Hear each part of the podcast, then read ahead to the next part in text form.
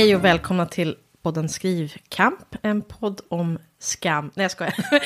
Det är ett ämne vi kommer återkomma till igen. Det är en podd om skrivande faktiskt. Just det. Eh, och jag heter Malin Havind. Och jag heter Lisa Bjerre. Du, eh, Lisa, vad händer just nu? Jag skäms. Nej, det var, jag har haft lite skamupplevelse på sista tiden. Men just nu, det som händer nu är väl att, eh, eller väl, det är att jag då från den här veckan och 15, eller 14 ytterligare veckor framåt, då, alltså totalt 15 veckor så ska jag skriva råmanus. Mm. Och då har jag ju då räknat på det här att det ska vara 33 000 tecken i veckan eh, i genomsnitt. Men jag tänker ändå att det måste man ju ändå, man kan ju inte säga, börjar man säga så 25 nu så kommer det bli väldigt högt i slutet. Ja, man måste lägga sig över först, man Ja. vet inte. Men, Ma- men, eh, ja, och, men, men, men det har jag ju inte hunnit börja med. Jag ska, men bara som ett exempel, alltså, det är ju sådär med livet att men igår blev det jobb och typ, jag vet inte, jag cyklade till kontoret och plötsligt så var liksom dagen över. Över, ja. och, sen, och sen idag då så skulle jag, hade jag skrivit då i min lilla Trello så här, det jag antecknar vad jag ska göra varje dag och sen aldrig håller. Det är liksom, då står det så här skrivet, skrivpass innan jag skulle komma hit till dig. Mm. Eh, och idag är det tisdag. Eh, men då, ja men först så var ena barnet sjukt och som han, vi har curlat honom så fruktansvärt hårt så skulle han, ska jag servera frukost då, mitt i, han kan inte, jag inte egen frukost barnen, mitt i liksom, man sätter sig ner. Och så skulle jag bara skriva en artikel först och sen mitt i den så var det som att tvättmaskinen hade liksom, ja du vet, den har liksom runnit, det har varit tvättvatten på toaletten ett halv, eller ett, halv, ett par veckor. Och jag har frågat min man, kan vi inte göra det, kan vi inte göra det? Och då kom han precis nu liksom, för då passade honom. och, då, ja, och då kände man, men okej, det, här är min chans att få tvätta igen. Ja. Så det, är så, att livet händer liksom hela tiden. Ja. Men, jag menar, och det, det, jag vet inte, det, då önskar man att man hade en sån här, sån här superrutin för att den här tiden skriver jag alltid och så vidare. Eh, men jag hoppas, eller hopp, ja, men det är också så här, men jag vet inte om jag kommer hinna, för jag har jag ska till eh, Skellefteå på fredag och prata om vinterbad.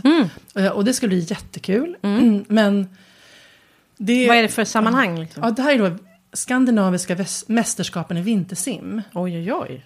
Och ja, Pros. jättekul. Ja, det är verkligen. Och, och då har de ett seminarium på fredagen. eh, Och där ska jag då vara med och prata. Eh, och då var det någon annan som skulle prata om det här som vår bok ganska mycket handlar om. Att, så här, hur påverkar kylen kroppen? Mm. Men ehm, så då får jag prata om mer kultur och his- eh, vinterbadets historia. Mm. Eh, Men alltså jag kände att det var sån, jag har haft en sån växande ångest inför detta. Mhm. Och jag har identifierat varför. Mm. Och det är för att en gång i tiden var jag en ung kvinna med gott självförtroende som, som ja, men jag hade inga problem med att föreläsa. Alltså för Nej. så här 15 år sedan. Jag, jag kommer ihåg, jag pratade, eller kommer ihåg, jag har pratat framför så här hundratals personer. Liksom, eh, och, och till och med varit lite, ja men så här gjort lite kontroversiellt till och med. Även om jag inte fattade det själv kanske. Jag, sen gick fram och så- sågade alla bankernas internetsajter framför så här 300 medlemmar i bankföreningen. Eh, men men sen, nu, sen hade jag för några år sedan, skulle jag via en kontakt börja utbilda i att skriva för webben. Och det var ett så förfärligt ögonblick. Att, eh, det, det var dåliga förutsättningar, men, men det gick så väldigt dåligt. Så att, eh, det, det var så här att de sa till mig så här, men våra deltagare överskattar alltid sin kunskap. Så, att, eh, så att det här är en, vi, vi skriver att det är en mellankurs, men du, du kan tänka att det är en nybörjare. Eh, Men det var ju inte nybörjare, det var ju så duktiga skribenter. Eh, Och plus att det var någon annan företagsledare som trodde att, du- ja men så här, så, var, så att mitt i liksom när jag bör, först blir det så här, folk skruvar lite på sig och, och, så, och så säger, eh, vad heter det, ja man bara känner i rummet liksom att det här. Något är fel. Ja, det här är liksom fly, alltså man ser folk se lite ja, distraherade, eller bara så här liksom lite sura ut. Och sen så säger, och så bara reser sig en man upp. Och så säger han så här, ja alltså, är det så här utbildningen tänkte vara? För att i så fall känner jag att jag har väldigt mycket att göra och jag kan inte liksom, slösa bort min tid på det här sättet, utan då vill jag gå härifrån. Och jag bara dog liksom. Och så, och så, och då, och så, så, ja men det var jättejobbigt. Och sen så, och, fick, och så var det så här, så här, folk var inte, ja men det var, det var de som var med ny, ny, nybörjare, du hör att jag stammar för jag tycker det var så jobbigt. Ja. De, ehm, de var ju nöjda, men, men de andra var ju inte det. Och det var en så otroligt jobbig känsla. Alltså det här liksom att man, alltså jag kände mig så bortgjord. Och så gick Ja. jag in på toaletten och grät efteråt. Det brukar jag Ja, inte det förstår jag. Ja. Ja, men bara, så här, och liksom, då kändes det bara så här, åh vad jobbigt. Och sen bestämde det var då jag också en av de grejerna som gjorde att jag bestämde mig så här, jag kan inte ha så många olika yrken, jag kan liksom inte vara författare och skribent och coach och utbildare liksom. Nej. Så jag hinner inte, jag, satt, jag, fort, jag fortsatte på skrivandet, alltså Mm. både som skribent, att det tar jättemycket energi att ta fram en utbildning, alltså sådana här skit Mm. liksom. Där kan man inte hålla på med att skriva böcker för att Alltså det är så mycket som står på spel i skrivandet. Det är så Mm. mycket som man kan känna sig bortgjord och skamfylld och orolig över Mm. i författarskapet. Att jag kan inte liksom hålla på med det på eller liksom på övriga tiden. Jag kan fan, fan inte tid att skämmas. Då vill jag bara Det jobba räcker på. med att skämmas över Ja. sina böcker. Ja, och men nu kände jag att det här, nu har jag inte sedan dess, alltså vi har ju pratat om böckerna, men jag har ju aldrig stått och så föreläst. Nej, Och känner att det är den rädslan nu, liksom, att som det är så här, satte igång igen. Ja, att känna sig naken och bortgjord och liksom full. Ja, det, är, ju en skamkänsla. Mm. Men det är ju också mycket jobbigare, tänker jag, att föreläsa för eh, just en sån, vad ska jag säga, en mer initierad publik. På ett sätt är det ju roligare också, men det blir ofta roligare frågor och så vidare. Men det är mycket, mycket svårare att veta vilken nivå man ska lägga sig på. Än om du är ute på ett bibliotek, då det är ganska allmänt och folk... Ja, det är självklart att du i rummet är experten på dina egna, e, e, ditt, ditt eget skrivande och dina egna böcker. Ja. Men när det blir ämnesspecifikt och du hamnar i en mer eh, expertis Ja. eh, publik, då, ja det Tänkte jag skulle vara kännas tråkigt. bättre när du sa det. Eller? Förlåt. Nej, ja, men det som känns ganska tryggt ändå är väl att Alltså i och med att jag skriver, alltså, jag ska prata om inte bara historia och då tänker jag att jag baserar det på det kapitlet om det. Eh, och då tänker jag så här att det, det är ju ingen, jag tror inte att det är så många som har läst boken. Och det är heller ingen så här perm till perm bok riktigt, utan det är ju liksom en handbok som man bläddrar i. Eller vad ska jag säga, vad jag menar är, jag tror inte att det är någon som så här, sitter och kan allt det där redan innan. Nej. Att jag tror liksom att, och det är så här, det här som, och det, det här kapitlet om det inte var historia har jag ju verkligen sammanställt från olika källor. Så att det har inte funnits något så här sam, samlad eh, bild av det någonstans som jag har hittat. Så jag tänker Nej. liksom ändå att det kommer känna, alltså jag tror inte att det kommer vara eh, jag tror inte att det är något känns som gjort. de har djupdykt i, säger Nej. så. så att, eh, nej, det känns inte så gjort. Så att jag tror att det blir en, en vänlig publik ändå. Mm, men. Men, så då börjar, men det är bara att jag måste känna mig väldigt förberedd och då är det här med tiden, att man ska liksom, ja men du vet att man har haft, ja, men det är ju ändå flera dagar kvar och jag kan stå på eftermiddagen Mm. när jag tänkt och, och prata högt för mig själv och försöka hå- håll, provhålla det några gånger. Mm. För det är ju väldigt viktigt att känna sig trygg och förberedd. Ja. Ja, precis. Ja, men det var bra att du tog upp det, för jag har glömt att jag... jag börjar min eh, här, prata inför folk-säsong nästa vecka också. Aha. Och det har jag nästan inte tänkt på. Jag vet inte varför jag inte gjort det. Jag måste börja eh, förbereda mig helt Ja. för nu var, man kommer ju ur det, Ja. när man inte har gjort det på ett tag. Eh, ja, det ska jag göra. Men jag, jag har tänkt lite mer på just det här med skam. Mm. Och det var det, är det som hände en grej förra veckan. ehm, som som eh, var, ja men det känns, det, det var ju på så här rättsmedicin, Rättsmedicinalverket. De Just det. hade en deckar, eller utbildning för deckarförfattare. Mm. Eh, och eh, det var jätteintressant. Mm. Ehm, och, ehm, och så var jag lite, jag bara sitter alltid här och gråter, det känns så patetiskt. Men jag hade precis här fått min pappas obduktionsprotokoll. Liksom. Ja. Så att, eh, så när jag åkte dit var det var så himla konstigt att sitta och läsa, för han blev ju då, det blev ju en sån rättsmedicinsk undersökning som han hittades utomhus. Just det. Eh, och han inte var sjuk då. Nej. Så, att, eh, så då jag gjorde de en, så du läste precis, hade jag begärt ut de handlingarna så hade jag precis, liksom, min man hade hämtat posten så jag upptäckte inte det förrän precis innan jag skulle åka dit. ja. Så läste jag liksom obduktionsprotokollet och sen, Ja. så det, det, kom, det blev ju så här Det nära, blev väldigt, liksom. ja, Och så kände, så, förlåt, då kände jag mig liksom lite, man kände sig lite skör så. såklart. Eh, och, sen så, och sen så när vi skulle hålla, titta på den föreläsningen, jag börjar skratta här så det inte, alltså, för det är så himla knasigt. Men då först, då var det så här, det var, det var, det var, vad heter det, jag satte mig bredvid en av de mer namnkunniga då, Mm. deckarförfattarna. Mm. Eh, och hade sånt här papphammar-ögonblick när jag, när jag liksom försöker balansera. Jag har alltid för mycket grejer med mig. Och så bara råkar jag spilla kaffe på henne. Mhm, och alltså du vet, eh, och det blev, alltså jag kände mig så, alltså det var den skamkänslan. Jag kände mig som att jag stod på mellanstadiet, Mm, liksom, alltså så här, skolkåren och bara så här, du vet, åh gud, vi har gjort bort mig. Eller liksom att man, Mm. som att man går in på Nobelfesten, tjena kungen, och så bara, Alltså, wow, ja. så här, soppan i knät. Alltså jag kände mig så jäkla dum. Var det mycket kaffe? Jag tror inte det var, alltså det var, det var, det var, det var, det var liksom inte en hel kopp, men, men det var liksom ändå så pass mycket att det lämnade avtryck. Spår. Ja, jag fattar. Eh, så, och så här, och jag, jag menar, det var inte roligt, det, det var liksom inte roligt, jag skrattade ju för att, jag skrattade väl för att jag, jag själv fick en sån otroligt så här, överdrivet stark reaktion. Liksom. Ja, att, ja. Alltså att, alltså det blir så, att man känner liksom att man blir så liten igen. Ja. Liksom. Men vad gjorde Eh. du? La du dig på golvet? jag hämtade ju papper Ja, och jag liksom... fattar. Jag- men, men alltså så här, men, men jag kände bara den här skammen och då funderade jag på det efteråt så här. För det var också så här intressant, det här tycker jag är en bra sak med att vara skrivande, att man får Mm. distans. För då tänkte, då tänkte jag så här, när jag stod där kände jag så här, men det är också bra att jag nu återkopplar till den här känslan, tänkte jag. För det här kan man använda i skrivandet, det är så här det känns. Mm. Den här scenen kan du ju Ja. använda. Ja, på det kanske sätt. också kan. Ja.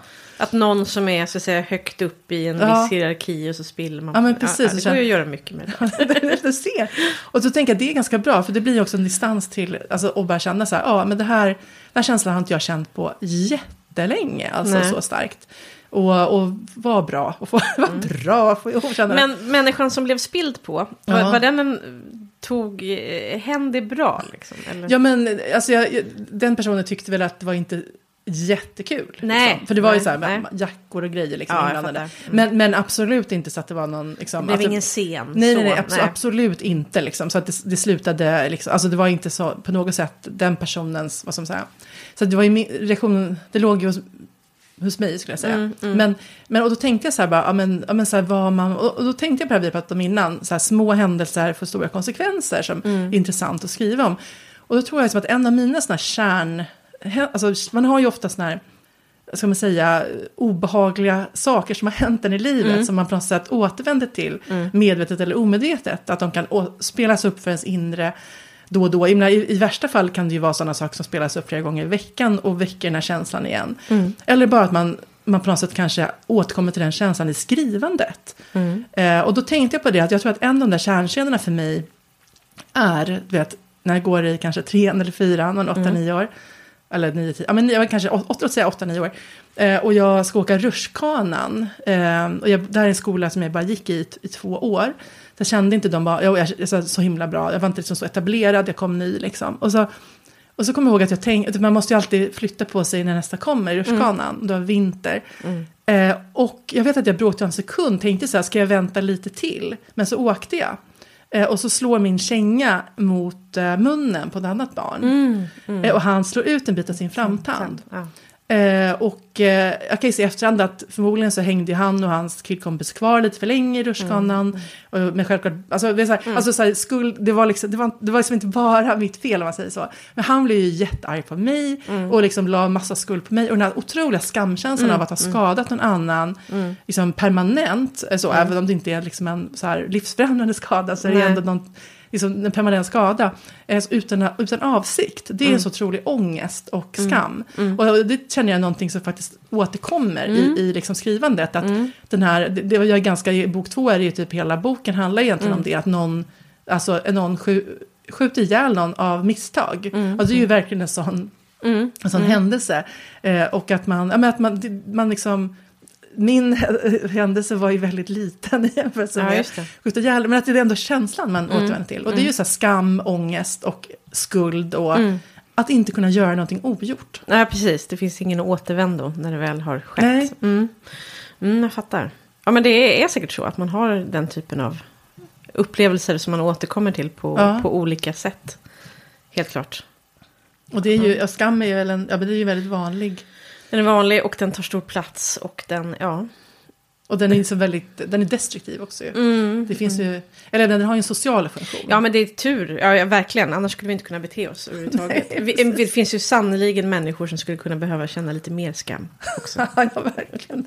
Det finns, jag kan inte citera rakt av, men jag vet att i inledningen till någon av Bodil Malmstens böcker, det har jag använt i någon av mina också, citerat henne att så här, det sägs att det finns för mycket skuld och skam i Sverige. För lite Mm. säger jag, det, det finns, eller fel säger jag, det finns för lite. Och det är fel människor som skäms för fel saker. Mm. Ja. väldigt, väldigt bra. Det var bra sagt. Verkligen. Jag borde ge bort lite grann av min skam till någon som förtjänar den mer. Precis. Men du, den där äh, dagen på Rättsmedicinalverket, ungefär hur många deckarförfattare var ni som var där? Och... Ja, men det var säkert fem- 40-50 personer Mm, tror jag. Någonting. Det var ganska många. Och sen fick jag lite feeling då, för att jag, ehm, ja, för jag häm, hämtade mig från det här, det här kaffedebaclet. Och det var inte jag som spillde, det var någon annan som hade spillt jättemycket på golvet. Det var inte jag kan jag säga.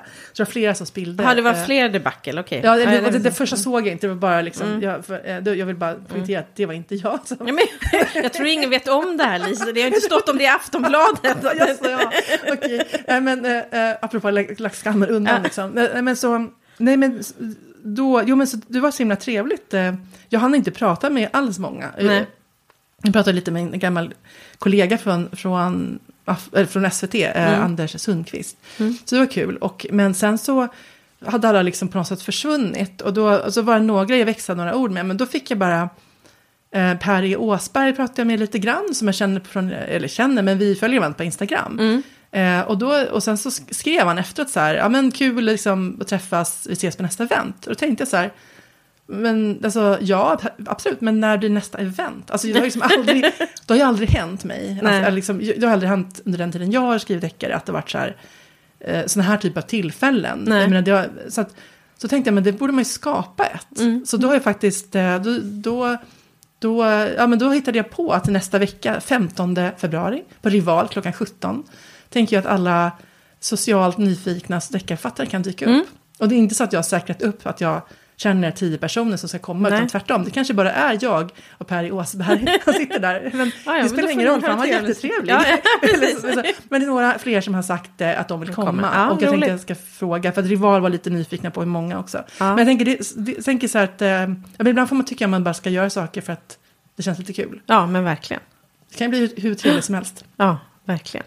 Vi var ju sociala förra veckan. Ja, precis. Ja, jag det var väl lite kul. så här Du var i liksom inne i ruset ja, precis. att, att, Mm, att det är så var- trevligt. Och så tänkte jag sen att det, blir- ja, det blir kanske lite exkluderande då när det är deckarförfattare. Det, det tänkte jag inte på eftersom det här blev väldigt spontant då. Ja, Men, men, men det nu, kan ju eh, finnas en poäng med det ibland, att, att, av, att avgränsa. Så får man Ja. nörda in sig på sitt och så vidare. Ja, men precis. Och så Ja. kanske man får ha något annat som är... Men hur, hur var själva liksom det här, vad, fick du med dig någonting matnytt som du känner att du kommer att ha nytta av i skrivandet? När det gäller obduktioner och så jo. vidare. Jo, men absolut. Eh, Ja, det var ju ganska mycket jag skrivit upp. Men jag kände att jag, jag kanske var lite uppvarvad av olika grejer. Så att jag, Svårt att ta in. ja, men jag skrev upp, jag skrev ganska mycket anteckningar. Och det var ju Mm. absolut jätteintressant. Det såg ut precis som det gör på filmer, så att säga. Mm. Med de här bårhusen, alltså de här liksom lådorna, Luckorna, ja, ja. luckorna där man Mm. drar ut kroppen. Och, ja, men det var, ja, och det var, det var, och lukten var ju, var ju ganska intressant också. För att vi kom in och så kände jag bara sån, alltså, så avlopp, så här bajslukt. Alltså ver, verkligen ganska obehaglig Mm. lukt som liksom låg. Och sen så säger den här rättsläkaren så här. Ja, men som ni, det här är helt nystädat och så. Så därför som ni förstår, ni känner att det luktar fräscht. Man bara, Oj, nej, nej. Hur luktar det då i vanliga fall Ja. Men jag försökte, jag vet att en del mådde ju lite illa, men jag Ja. försökte tänka så här, ja men det här är, det är ett dåligt avlopp. Alltså för att om man står och tänker så här, liklukt, Det, då, ja. då kan man ju, då blir det mer obehagligt. det var ingen som vågade säga så här, men det luktar faktiskt inte fräscht. Jag, nej, jag gjorde inte det Ja. faktiskt. Jag sa det till ens kollegor efteråt och de, Ja. de skrattade jättemycket. Ja. men men, Ja. alltså, ja, nej, men, det, men det var väldigt intressant och eh, ja, men det var någon så detalj och ja, men exempel att man tar DNA från lårbenet som är lite Mm. spännande. Om det är en kropp som har legat länge och kanske inte, alltså att det är svårt att utvinna Mm, DNA. fattar. Och sen var det genetiker. Och jag tycker det nästan, jag, det jag tycker är mest spännande är ju ändå det psykiatriska. Och det var ju en rättspsykiatriker där. Mm. Han var vä- väldigt eh, snygg, höll jag säga, men han var väldigt välformulerad. Och förlåt, jag ska inte objektifiera människor här. Men eh, han var väldigt välformulerad och det var jätteintressant. Mm. Och frågor som så här, kan man ljuga sig eh, ut ur en utredning? Så. Mhm, Eh, ja, men han sa som att, ja, men, att de tittar på många olika saker Mm. och att om någon plötsligt un, som under en utredning börjar påstå att de har röster men att det här aldrig har manifesterats tidigare. Alltså att man får titta på då, har det här Mm. Just någonting det. som personen har pratat om tidigare? Finns det liksom, har personen agerat på det tidigare? Mm. Alltså eller att om man säger så här, jag är rädd och paranoid och sen så går han ut och kollar på tv med alla andra eh, som är inlagda. Då kan man Mm. ju tänka att det här kanske inte stämmer. Det kanske inte var så grundat, nej. Nej, så, att, Mm. så att det var ju intressant att de, ja, man, det lät ju väldigt logiskt. Mm. Mm. Fattar. Fast man måste jobba väldigt hårt tänker jag om man ska komma undan med det. Man måste gå in i rollen liksom. Man måste komma undan med sådana där saker. Mm, det är svårare än man tror kanske. Men berätta nu, var, du, var ligger du? Ja, var ligger jag? Jag, ligger, ja, men, eh, jag sa innan att jag känner av en smygande panik. Nej, men just nu har jag ju... Eh, ja, jag, jag redigerar ju då eh, In mot Strand, tredje delen av min trilo- trilogi. Jag var ju på eh, möte på förlaget förra veckan. Och jag var ju så orolig innan, men det blev ju så bra. så hur ofta är det är sådär att man... Jag vet inte, jag hade arbetat upp någon, att det skulle vara... Jag vet inte. Att det skulle vara så väldigt hemskt, mitt manus. Men det var ju inte det, utan det var bara ett, helt normalt, så här, ja, det är ett arbete att göra, men det är det som, som Ja, det ska vara. Eh, så det, det, känns, det känns bra. Och det, ja, men det, är liksom, det är en liten, vad ska jag säga, inte jättestor, men det är en sak jag behöver fundera över hur jag ska lösa på... Det, ja, jag vet inte. Det, det är en, så, en liten grej som är lite svårare, men det är inget konstigt. Men ja, ja, den ligger i bakhuvudet där. Så det har jag. Och sen så pågår ju då fortsatt research då för eh, Malin Blomsterberg-boken som kommer sen.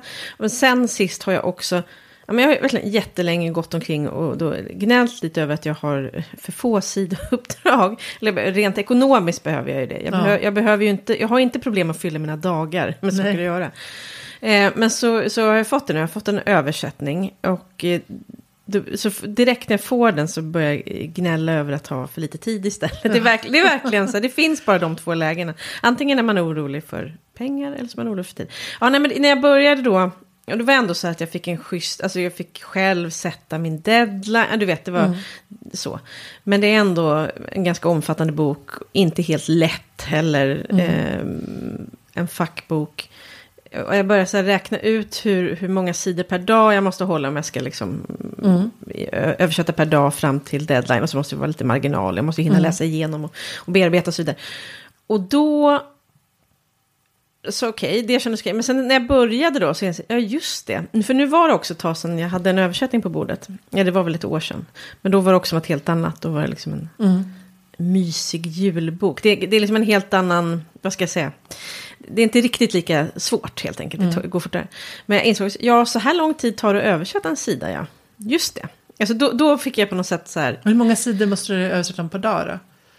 sex. Och det tar ungefär lång tid att översätta? Alltså det är ju... Och det är det här som är så himla svårt. Alltså just nu, jag satt och översatte innan du kom hit idag. Och då, då tog det ju absolut en timme med en sida. Eh, men också då är jag ju i början. Det är ju, jag, hoppas ju dels att alla sidor tar inte lika lång tid.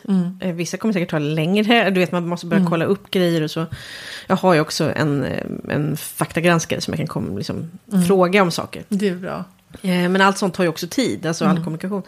Eh, och, men tänkte, när man kommer in så kommer det gå fortare. Men det kommer ju ändå vara liksom att, att, att eh, ett antal timmar per dag mindre har jag för mitt eget skrivande. Men det tar mindre än sex timmar att skriva en sida. Eh, Alltså- jag? Alltså, så det tar alltså, så en, en timme en Nej, sida att översätta. Ja, ja, ja, ja, just det, mm, förlåt nu. mm. Nu tänkte jag, jag tänkte Ja. fel här. Det Ja, tog ja. inte sex timmar att översätta Ja, en ja, sida. nej, Nej. jag tänkte Mm. fel här. Jag tänkte att det var jättelång tid. Nej, men jag tänkte att du, du skulle nästan behöva liksom kunna skriva egen bok liksom, på samma tid. Ja, jag vet. Men, ja, det- men, det, men det är ju... Ja, vad ska jag säga? Nej, men alltså, jag, jag, behöver, jag behöver någon mer inkomst. det, ja, förstår behöver jag, absolut. verkligen. Jo, det är ju ett annat arbete tänker jag. Alltså, jag det är en annan typ av ansträngning än att om, om man skulle ha skrivit en helt egen bok. Ja, men det, det är två olika delar av hjärnan nästan. Mm, jag tänka mig det. Ehm, som man kommer åt. Mm. Ja, nej men så, så blir det. Så det jag är lite, lite stressad, men det kommer väl ordna upp sig, hoppas jag. Och sen har jag ganska mycket så, författarbesök och grejer. Mm. Men, eh, mm, Sammanbitet. Ja. ja. Ja, jag tänker, ja, jag tänker ändå att ehm, efter att jag har varit i Skellefteå, Skellefteå det är jag också lite nervös för att jag ska också simma i de här mästerskapen. Eh, har jag då Jaha. tackat. Alltså i tävling. Ja, Oj, oj. Ehm, och jag är ju inte alls lika Varför utsätter du dig för det? Väldigt bra fråga. Jag hade tänkt så här, nej men nej, jag ska vara snäll mot mig själv. Jag ska inte sätta den pressen på mig själv. Ja. Och sen så sa ju han, när jag pratade med en, som de arrangörerna, så här, ja men hade inte det varit jättekul för dig att kunna säga det framöver, liksom, berätta om när du simmade. Ja, det hade det ju. så, att, så då, ja, men så att nu ska jag göra det. Och det som är lite så här, ja, förra Det året där hade är jag... en argumentation som kan missbrukas. Ja, det är sant. Det hade inte varit jätteroligt för dig. att. Säga att du har sprungit två mil om dagen ett år. Nej men alltså, det är mycket som, nej men så här, jag, ja alltså jo, ja, nu, nu, jag känner ju, jag tänker så här, förra året hade jag klarat det galant, alltså där är 25 meter. Eh, och det är medströms, jag vet inte hur mycket det innebär, men det innebär i alla fall lättare än motströms. Eh, och, men man får inte ha något på, alltså man har ju baddräkt, men man får inte ha så här neoprenhandskar och vantar. Och det är ju fingrar och tår som är svåra. Gör ont. Ja. Ja, och att jag, alltså jag kände nu i helgen när jag var nere och badade att nej men alltså, nu i år är inte jag lika tillvand. För jag har, jag har bara så här lyxbadat med bastu och gjort korta topp, dopp. Och visst har jag tagit några simtag, men jag har liksom inte legat och liksom legat i en lång stund. Eh, och då är ju inte mina, framförallt inte fingrarna och tårna, är ju liksom inte vana vid det här. Och jag Nej. kände att de domnade bort på typ ja, men eller så här 20-30 sekunder. Men såklart att så är, det kommer ju bara ta 30 sekunder att komma över. Men man ska ju i vattnet först, alltså det blir mer Ja. typ. Men jag kände lite så här, men vad fan, jag får bara göra det här nu. Det kommer vara kul, jättekul. Ja. liksom, Jätte, det är- jättekul. Jätte, jättekul. Ja, men, men jag önskar ju verkligen nu att jag hade då badat lite mer, eh, lite längre den här säsongen. Så att jag hade Mm. varit lite mer tillvand. Men det är ju ingen, alltså det är ju ingen, ja, det, det, det kommer ju vara en minut av mitt, mitt alltså, och det kommer ju, alltså bara Jo, kommer jo, en över. minut av ditt liv, men det är många jag måste- minuter. Ja, men det är som Ångestrosslande. Ja, verkligen. Precis, min mamma var så här, bara det inte blir så här, bara liksom att folk ska filma dig nu, att, liksom att det blir så här, liksom, jag, bara, nej, men alltså, jag tror ingen är intresserad av mig. Alltså, det är liksom ett, det här, jag ska ju Mm, vara amatörkategorin. Liksom. Men hon var lite orolig för att det skulle bli så här press på mig. Då, Ja, ja, är ja. gullig. Men, men, men jag känner att alltså, i, när, man, när det är skandinaviskt mästerskap så är det inte så här att ja, den där författaren, henne, så, som är liksom, där man är ju en bifigur i Ja, sammanhanget. jag fattar. Jag fattar. Vet du, jag har upptäckt en, en ny sak. Eh, Det här är också lite skämmigt. Men jag, har, jag är avundsjuk på debutanter. Mm. Förstår du vad jag menar? Att jag har tänkt på att, det här har vi varit inne på förut, men att det är så tydligt att folk gläds så mycket med debutanter. Men sen orkar de inte vara glada med en Ja. längre. För varje bok man kommer med, desto tröttare är Nej, jag, ser, jag, ser någon, jag ser någon liksom, debutant i flödet och någon, så tänker, och det är så mycket liksom, kärlek och uppmuntran kring det. Och det är ju det är som det ska vara, det är väl helt rimligt. Speciellt om det är någon man, liksom, man vet har kämpat för det här länge och så vidare. Men det är en sån kontrast till, till segern, jag vet inte. Ja. Det är tråkigt att, att, att det tappar så fort, att det blir så mycket vardag. för, man själv, för det är också det tycker jag, att man själv tycker ju att, eller jag tycker att varje bok framåt, alltså varje bok, min bok som kommer nu är ju viktigare än den förra och ännu viktigare, förstår du? Mm. Men att det blir sån, ja jag vet inte. Jag förstår ju verkligen så här, artister som blir trötta på att någon står och skriker att man ska skriva, skrika, som, eh, sjunga sina gamla låtar. Nej, jag vet inte. Jo, men jag förstår dig och jag kanske bara känner mig allmänt avundsjuk i allmänhet på alla, alla som får kärlek och glädje. Nej, men jag tycker vi har ju, vi har ju haft boksläpp och det känns, nej men det, har, det, det är ju eh, ofta kantat med besvikelse som vi har sagt innan. Att man, det är lätt att man då får, vad ska jag säga, att man tittar ju inte på dem som, så att säga, vars böcker kanske går förbi, alltså som får mindre uppmärksamhet så att säga. Nej, man jämförs ju alltid med de som får med. Så är det ju. Ja, precis. Och mm. då kan man ju verkligen känna debutanter och ja men absolut. Liksom. Och jag, jag, håller helt med. Jätte, det är klart att, att det är jättekul och värt att få, få. Men jag vill också, jag vill också, Ja, jag vill också bli hyllad och älskad. Nej men alltså det, det, det ja, och det, det kan jag säga. Eller hade du någon annan grej? För annars ska jag, ska jag gå in på min Jag går in på det. tredje skampuck. Ja, ja, förlåt. Jag ska bara säga en sista gång. Alltså, Ja. om, man, om, man är, om man har en debutant, kan, eh, om man är de, på, på, på väg att debutera, Ja. då ska man eh, embrace the moment. Ja, Det kommer aldrig bli så igen. ja, tillbaks till skammen. underbar övergång. Ja, nej men alltså, jag, jag har ju, det här är ju på riktigt ehm, dåligt så att säga. Eh, alltså, jag menar, alltså allvarlighetsgraden, var- alltså, det får man väl bero på hur mycket distans man har till sitt, sitt författarskap. Men så här är det ju att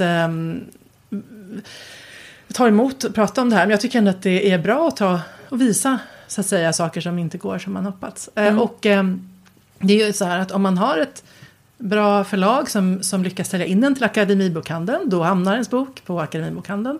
Eh, men så är det också så då att om man har, till exempel om man har en serie, men även antar jag om man har fristående, att eh, om inte dina, den boken säljer tillräckligt bra, så är det ju så att Akademibokhandeln då baserar ju sina inköpsbeslut på Tidigare försäljningsstatistiken. Mm. Och det är ganska, som jag har förstått då, ganska rakt av liksom att det är så. Mm.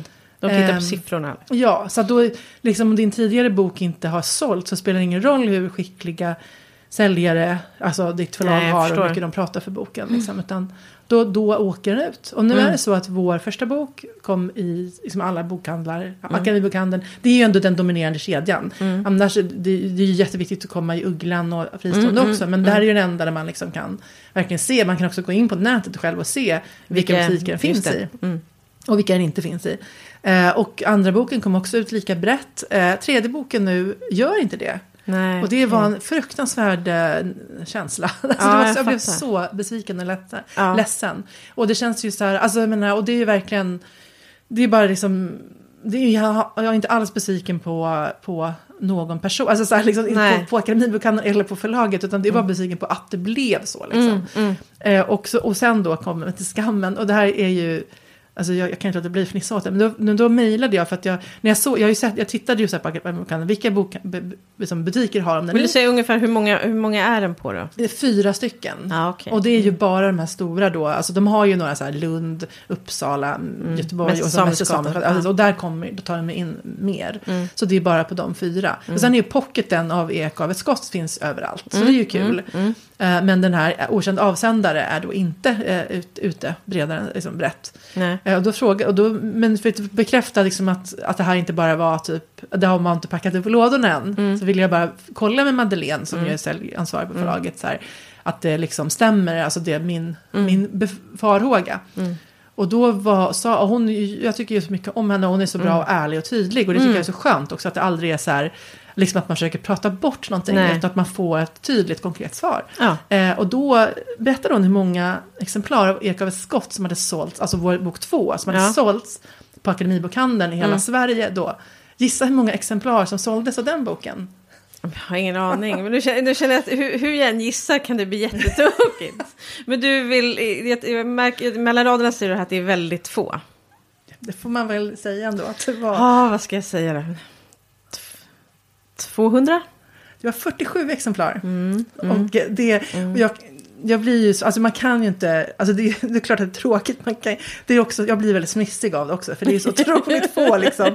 Eh, så att jag menar, och då fattar man, det är klart att de inte tar in bok tre, liksom när bok två har sålt så få. Och den fick Nej. ju inte heller någon, alltså det handlar ju också om, jag menar till mitt försvar handlar det ju om exponering i mm. butik och många sådana saker också givetvis. Mm. Eh, men, men ja, så det är sådana nesliga saker som kan hända. Mm. Och jag känner så här, det är också så, då kan man ju tänka logiskt så här, ja, men om de lyckas bara sälja 47 exemplar mm. av bok två, då är ju det uppenbarligen inte i dagsläget en viktig kanal. Alltså, då, då, liksom, det är inte som att att de tar bort den kommer ju då inte påverka, alltså det kommer inte sälja så mycket sämre av okända avsändare än gjorda av Icke skott så att säga. För nej. Att, om man missar 47x då. Nej, nej så, så, är det ju. Och det är väl verkligen så att deckare tänker, alltså dels är det ju såklart jättemånga som lyssnar allra mm. främst. Men också verkligen så pocket, att ja. man, att, att det, jag tänker att det få som går och köper det just inbundet. Ja, precis. Eh, det, det, och framförallt Tyvärr, oetablerade, det, alltså, ja. ja. de stora namnen. De ja, precis, också, när, man inte kan, ja. när man inte kan bärga sig. För nu kommer den här med sin första bok på x antal år eller vad det är. Ja, ja men precis. Mm. Men sen så satsar ju förlaget mer då på eh, liksom, nätbokhandlarna nu. Mm. Och så. Mm. Men, men eh, oavsett, jag tänk, men, men samtidigt med grejen är det som jag kände så här, varför blev jag så ledsen? Eller alltså, mm. alltså, ledsen, det var inte, alltså, mm. jag, det var inte, det var inte så här gråtnivå, men den, man känner liksom ändå en, en nedstämdhet av ja, detta. Besvikelse. Och då mm. är det för att, men det, för att jag har varit så stolt och glad över att de, alltså, det har funnits ute i bokhandeln. Det har ju mm. mer varit liksom en Eh, alltså så här, en känslomässig grej och att man får den här synligheten mm. och att man är en av de eh, de författarna som får det här utrymmet i bokhandeln. Det är ju något väldigt speciellt. Jag gör ju verkligen det. Så fort jag har en ny bok som kommer ut. Det är ju väldigt viktigt för mig att gå in och liksom, mm. gå in i en bokhandel och se den på hyllan och så vidare. Ja. Och ja, det, det, fortsätter även också. Det är inte bara på själva utgivningsdagen. Utan det, så fort jag går förbi så vill jag gärna bara ja, titta. titta. Man vill titta till ja. dem där. Ja, nej, men det är något väldigt um, Det blir ju konkret om inte annat. Ja men precis, om man ens vänner och bekanta ser Mm, den och skickar mm. någon bild. Och, alltså, Mm. så här, precis, det, är ju, det är ju väldigt roligt. Mm. Så, att, eh, ja, nej, så, att, så att det är egentligen mer ja, men det här känslomässiga. Liksom, Ja, än att, du är eh, bekymrad för siffrorna i slutändan. Nej, precis. Utan, Mm, mm. Nej, precis att det, att, det var, att det var någonting som jag Mm. var stolt över och som Mm. nu har tagits ifrån Från mig. mig. Ja, Ja. precis. Men, men, och, Det här är ju också då en fördel för debutanterna. För man får Ja, kanske mer, ja. för den första så får man liksom chansen. Men sen om det då inte blir en dundersuccé så blir det... Nej, precis. De, de kommer ju inte ta in vår fjärde del. För att nu finns det ju, jag menar, då, den, senaste försäljningssiffran är ju då, då 47 exemplar. Så att det kommer ju Mm. liksom inte, så, att, så, så, så förstår man ju att det inte kommer bli någon förändring. Och det är ju Mm. mer om man skriver en ny serie då som man kanske Just får en det, ny för en chans. ny chans. Ja. Så det kan ju också, Ja. ja. men det är hårt ändå. Det är det, är hård, det finns många sätt att, eh, jag vet inte. Jag tänker sådana här dagar när allting är lite skit och man eh, nästan letar bekräftelse på att, att, det, att man själv är dålig och allt går dåligt. Då är Mm. det lätt att hitta det tyvärr. Ja. Alltså, Jo, verkligen. och det hamnar man ju in också mycket hårdare än det som har varit bra tyvärr. Men det är ju... Ja, för samtidigt, vi väntar ju faktiskt på ett avtalsförslag från ett tv-produktionsbolag. Ja, ja, ja Så att det, är precis. ju, ja. det är ju roligt. och det kan man ju Mm, säga, det är ju ändå, liksom, det, det får man ändå säga väl väger upp. Ja, så att, ja, så, men det kan ju, det, vi, har, ju inte fått det än så jag kan inte säga någonting mer om Nej, det. Men, men nej. det, det gick ju bra det där mötet jag hade och, Mm. med, med, dem och de var su- super. mm, Jättebra personer. Och, Mm. ja. mm. Så det, det, det får man säga. Men man måste ju ändå på något sätt få... Jag, jag tycker att man ändå får medge liksom att ja, de här besvikelserna händer. Och inte bara gå in på Mäster Samuelsgatan, ta en bild och köra så här fake news. Nej, nu precis. är den här. är den här. Ja, precis. Ja. Nej, det är bättre, det är bättre att bara se sanningen i Ja, vitögat. precis. Nu är det så. Ja. Men apropå det, och Mm. kanaler och grejer. En sak som jag skulle... Vi pratade så länge förra gången, men som jag, nu, nu fångar jag upp den tråden igen då istället. Mm. Eh, och det är under den här kategorin då när jag är njugg och ocharmig. Nej, men jag har blivit irriterad på en... Eh, det, det är två spår, men som handlar om samma sak. Det ena var att jag stötte på, eh, det var någon sån bok-instagrammare som jag läste, det var ingen själv följde eller så, men det var någon som fladdrade förbi fö- flödet, som vid årsskiftet hade gjort någon så här bokslut över sitt eh, läs och lyssningsår eh, 2022. Och då skrev den här personen att alla de här böckerna, för det var liksom en lång lista, alla de här böckerna har jag antingen fått som recensionsexemplar eller lånat på mitt bibliotek. Och förutom då att det är toppen att bibliotek finns och så, vidare, så vet inte jag, för det fanns någonting i den här tonen som jag upplevde att den här personen nästan var lite stolt över att inte ha lagt en krona på en bok. Och, eh, och, och det är ju sorgligt egentligen, att, och det tänker jag, det, det är många av dem som verkligen är så storkonsumenter av litteratur och egentligen då älskar böcker och så vidare. Eh, många av dem köper aldrig en bok. Det är, ganska kortsiktigt tänkt. Och i samma anda då så var det, för, i förlagspodden så pratade de om för några veckor sedan att det hade varit någon diskussionstråd i den här gruppen, vad heter den, vi som älskar ljudböcker. Ja, här, ja Staffan ljudböcker eller vi svenska Ja, ljudböcker. där Ja. folk nästan tävlade i eh, hur lite, hur få eh, kronor och ören per bok Mm. de hade lyssnat på, de hade betalat. Och det, det är något så jätteskevt i det här, Mm. att människor då som uppenbarligen är vill få i sig litteratur på ena eller andra sättet inte är beredda och till och med lite malliga över att inte betala för det. det Mm. Ja. jag, jag tycker det är jätte, jätteskevt. Jag vet liksom inget annat. När, när är man, alltså, ja, jag kan, jo, jag kan väl skryta om att jag hittade en klänning på rean. Men alltså, det Ja. är någonting, för det är inte samma sak heller. För, det är, för, att, för att det ska finnas ett, jag vet, en levande litteratur och att författare ska kunna vara författare och skriva fler böcker och det ska finnas en bredd så krävs det ju att folk också betalar då och då. Ja, visst. Det är så konstigt också att det nästan blir... Att, jag reagerar dels på att det är så oreflekterat. Att vad betyder det här egentligen? Eh, och att det dessutom in, nästan finns en stolthet, en mallighet i det. Ja, jag, en sitter hemma och det- väser.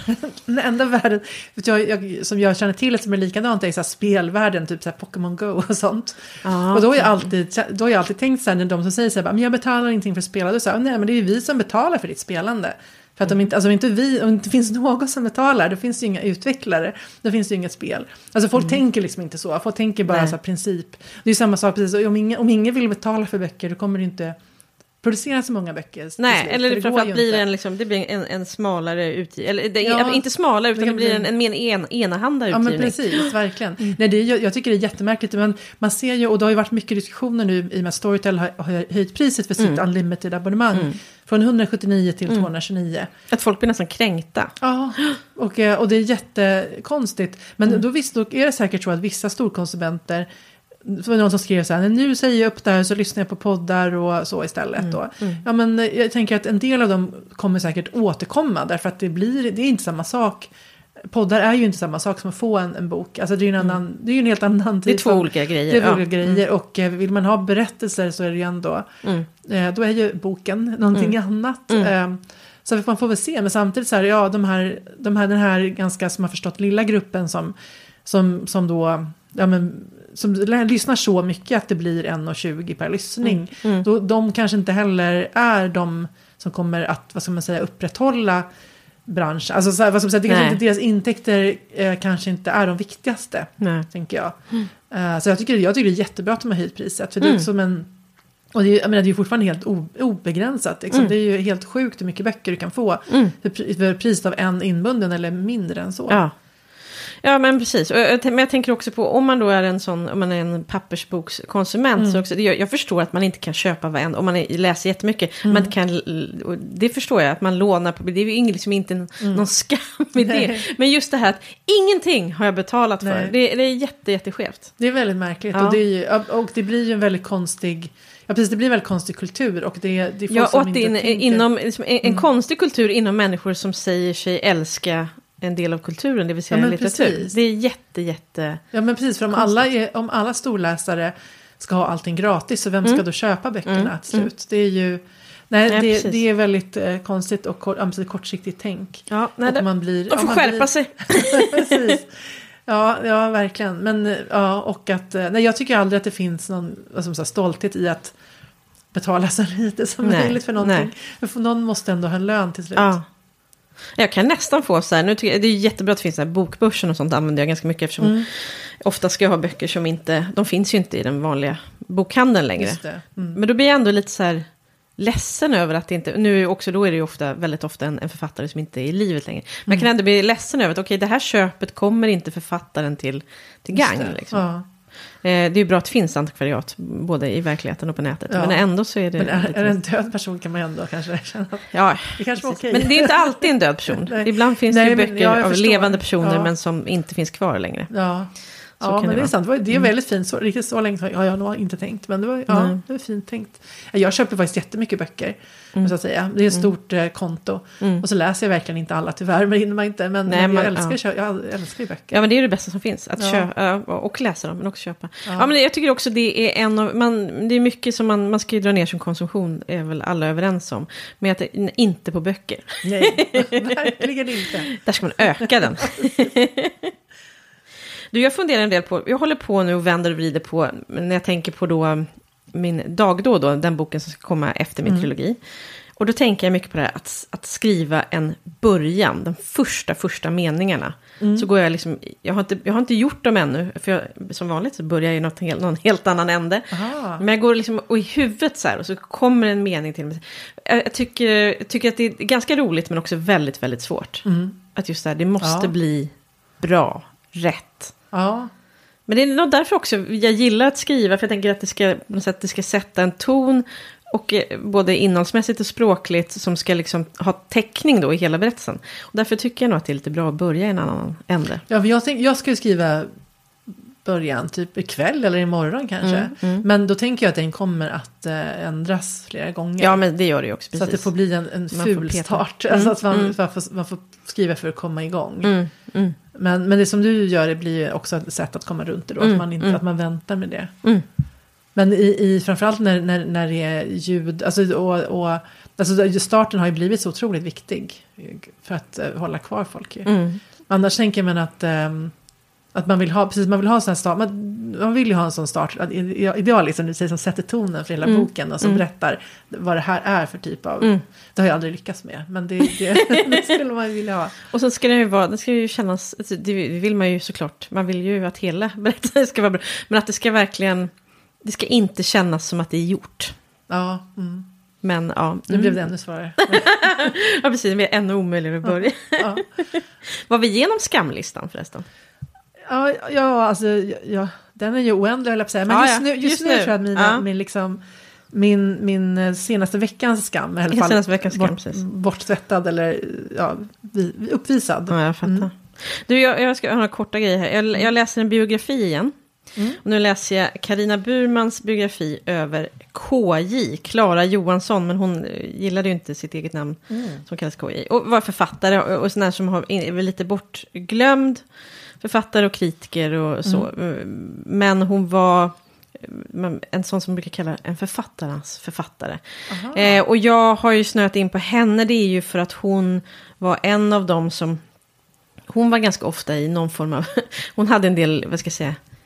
Eh, inte konflikter är väl att ta i, men hon och, och Ellen Key eh, kände varandra så som intellektuella på den tiden kände varandra. Eh, och hamnade, tyckte inte alltid lika om saker kan man säga, det blev lite tjafsigt ibland. Men hon var på besök på, på strand och började då också brevväxla med Malin Blomsterberg, eh, som jag skriver om. Eh, så det är därför jag, eh, jag har ju läst KJs brev då till Malin. Eh, och då blev jag, nu vill jag läsa hela den här. Det är så spännande för det bara vecklar ut sig en, en värld av just det att alla känner varandra inom den här, de här intellektuella kvinnorna. Nu visar jag upp här, det är på, liksom, på försättsbladet är det eh, porträtt av av mängder av kvinnor som, eh, många är ju, eh, vissa är bortglömda och vissa är mycket kända, Selma Lagerlöf och så vidare. Hon är rolig, eh, denna KJ, och jag skulle läsa två eh, korta grejer som hon eh, skrivit, ska vi se här. Det ena är, hon jämför då författaren Anna Maria Ros och Selma Lagerlöf som hon håller högre. Eh, och Carina Burman skriver så här. I ett brev till Lydia Wahlström från 1901 jämför KJ faktiskt Ros med Selma Lagerlöf, men sätter Gösta Berlings saga högre än Alfaro, som Anna Maria Ros eh, kallades. Av vilken varje verk, stort eller litet, är en radie utstrålande från hennes själs centrum.